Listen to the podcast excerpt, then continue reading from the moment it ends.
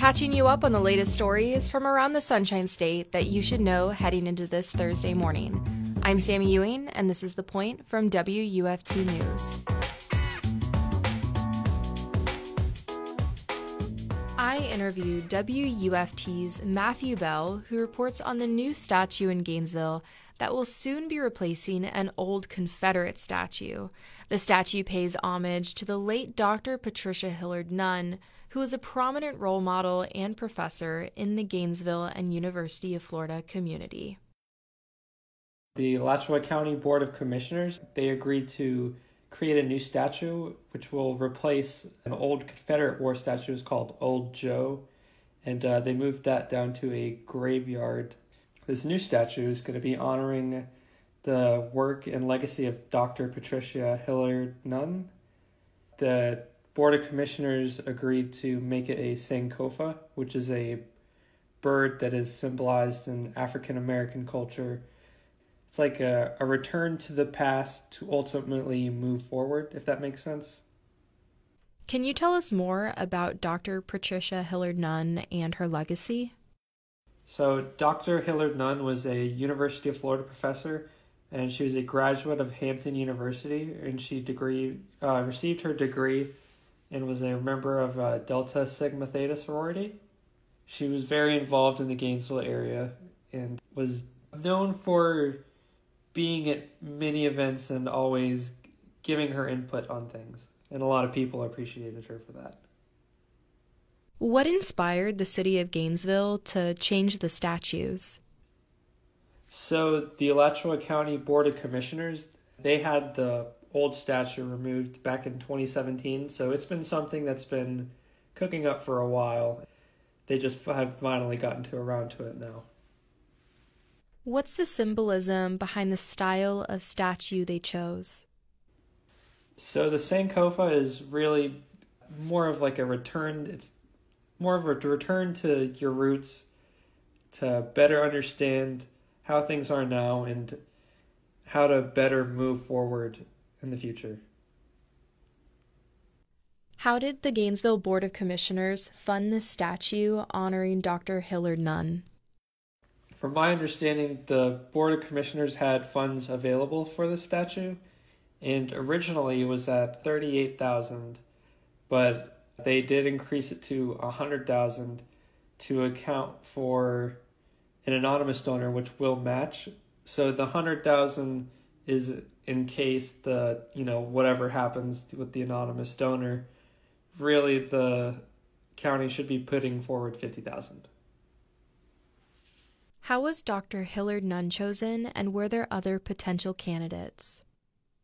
So the other two options were Dr. Colin Banks, who was the first African American doctor in Gainesville, and the other was the Reverend T.A. Wright, who was also a very prominent African American figure in Gainesville. Along with Dr. Hilliard Nunn, the three names they were put forward by the Alachua County Historical Society. That was WUFT's Matthew Bell, who spoke on the new statue commemorating the late Dr. Patricia Hilliard Nunn, a respected member of the Gainesville community. If you would like to learn more, please visit WUFT.org. Now let's get into some top headlines. According to WCJB News, there have been multiple reports from bar goers in Gainesville of spiked drinks. The University of Florida Police Department issued an alert notifying students to watch their drinks. Roofies and other controlled drugs are thought to have been the substances being slipped into these drinks, and the Gainesville Police Department has not yet specified which bars this has been occurring at. NPR reports that almost six months after the Champlain Tower South and Surfside collapsed, the Miami Dade grand jury has issued a list of suggestions that will benefit the safety of condos across the state. Their 43 page report pushes for the immediate revision of legal reforms. Specifically, the grand jury says that the Florida Condominium Act needs to be drastically updated and the 40 year recertification requirements should be instead changed to 10 to 15 years, and condo boards should be more involved and proactive, And the Florida Department of Business and Regulation needs to be rebuilt so that it can effectively govern condos. And the grand jury wants condos to prioritize the safety of residents instead of saving money. Governor Ron DeSantis, according to Politico Florida, is advocating for a bill that would enable parents to sue school districts for instructing students on critical race theory.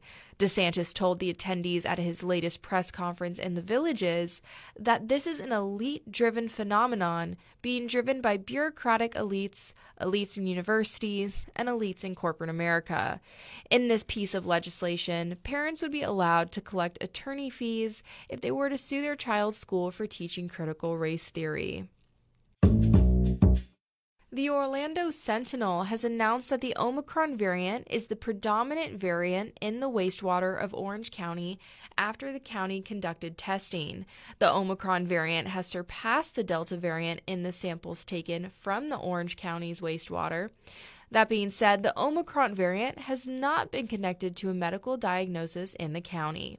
The mayor of Orange County, Jerry Demings, said that the majority of COVID related hospitalizations are in fact from patients infected by the Delta variant. New studies suggest that the Omicron variant may be less harmful than the Delta variant. WLRN in Miami says that the U.S. Fish and Wildlife Service was thinking about removing the protections placed on the Florida panther and the key deer.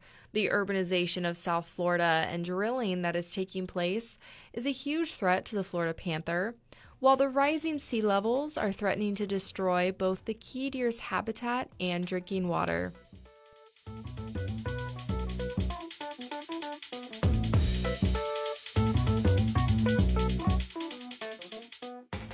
Subscribe to the Point newsletter, which drops the latest Florida stories into your inbox every morning, Monday through Friday at 8 a.m. Visit WUFT.org for more information. I'm Sami Ewing, and you've been listening to The Point from WUFT News out of the University of Florida. Happy Thursday.